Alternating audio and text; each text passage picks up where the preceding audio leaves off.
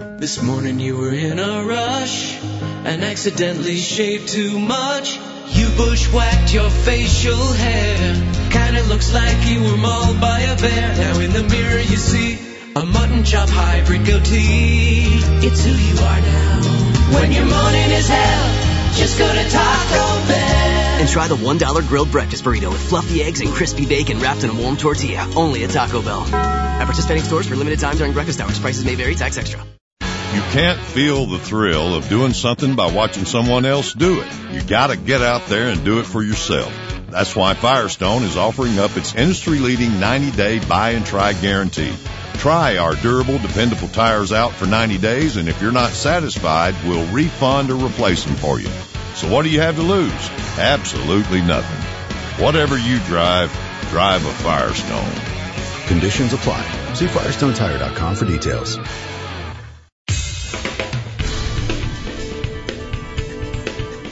Recent research has revealed that a significant number of middle school students have abnormally high heart risk factors, yet most kids aren't tested for those. With the details, once again, InfoTrack's Roy Mackey. Roy?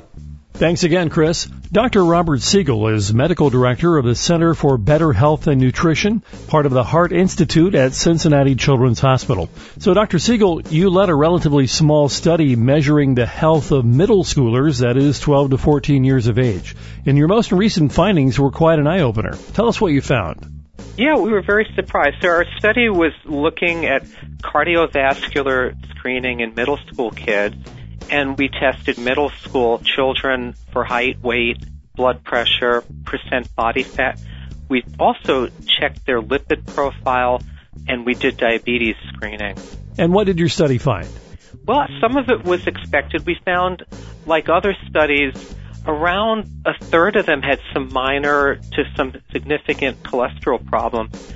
But what was very surprising to us is two of the 42 kids that we tested and to test for diabetes, they had hemoglobin A1Cs in the diabetic range, which really did come as quite a surprise. I understand that 42% of those screened were overweight or obese. Is that kind of the norm now for 12 to 14 year olds? It's a little on the high side, but actually some estimates nationwide put about 40% of kids are overweight or obese by the time they hit middle school and above. So not very far off of the national norm, a little bit higher. And obesity obviously must be a related risk factor to your findings about diabetes and even cholesterol. Absolutely.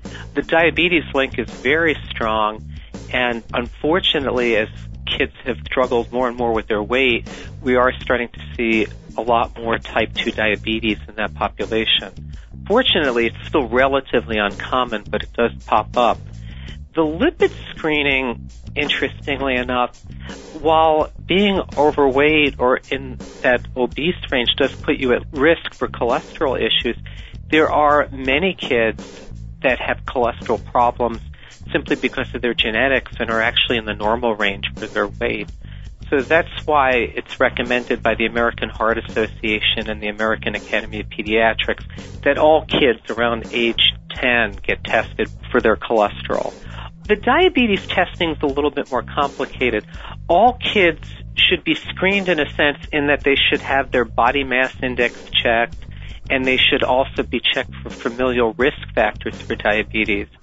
So if a child is in the overweight or obese category, that is, has a body mass index greater than 85th percentile, and they have two historical risk factors for diabetes, then around age 8 to 10 should also have a diabetes test. So, based upon all your research, if you could offer parents of teenagers or perhaps teenagers themselves one piece of advice, what would it be?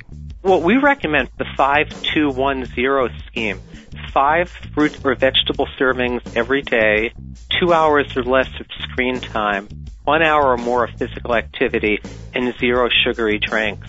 And that's a great start on a healthy lifestyle.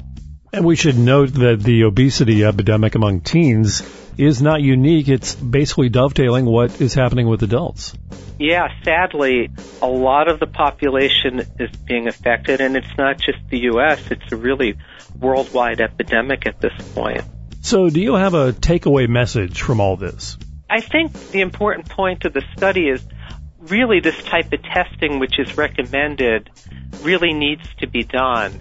And what we offer with our study is just another potential place where it can be done.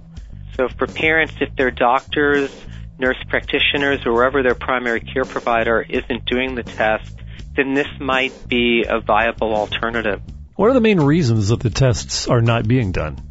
Some of it has to do with payment, believe it or not. Some of it has to do with convenience. So not all offices are set up to do it, so kids have to be referred to more standard laboratories, either freestanding or hospital-based laboratories. The parents have to get the kids over to get them tested. So there's just a whole host of barriers, but what we're seeing nationwide is around 25 to 30 percent of kids at most are getting tested for this right now. Dr. Robert Siegel, director of the Center for Better Health and Nutrition, part of the Heart Institute at Cincinnati Children's Hospital. Thank you very much for joining us today. Thank you very much. And for InfoTrack, I'm Roy Mackey. That's it for another edition of InfoTrack, a weekly production of Syndication Networks of Chicago. InfoTrack Internet services are provided by Pair.com. Thanks to this week's contributor, Roy Mackey. Our executive producer is Randy Meyer and I'm Chris Whitting, inviting you to join us next week for another edition of InfoTrack.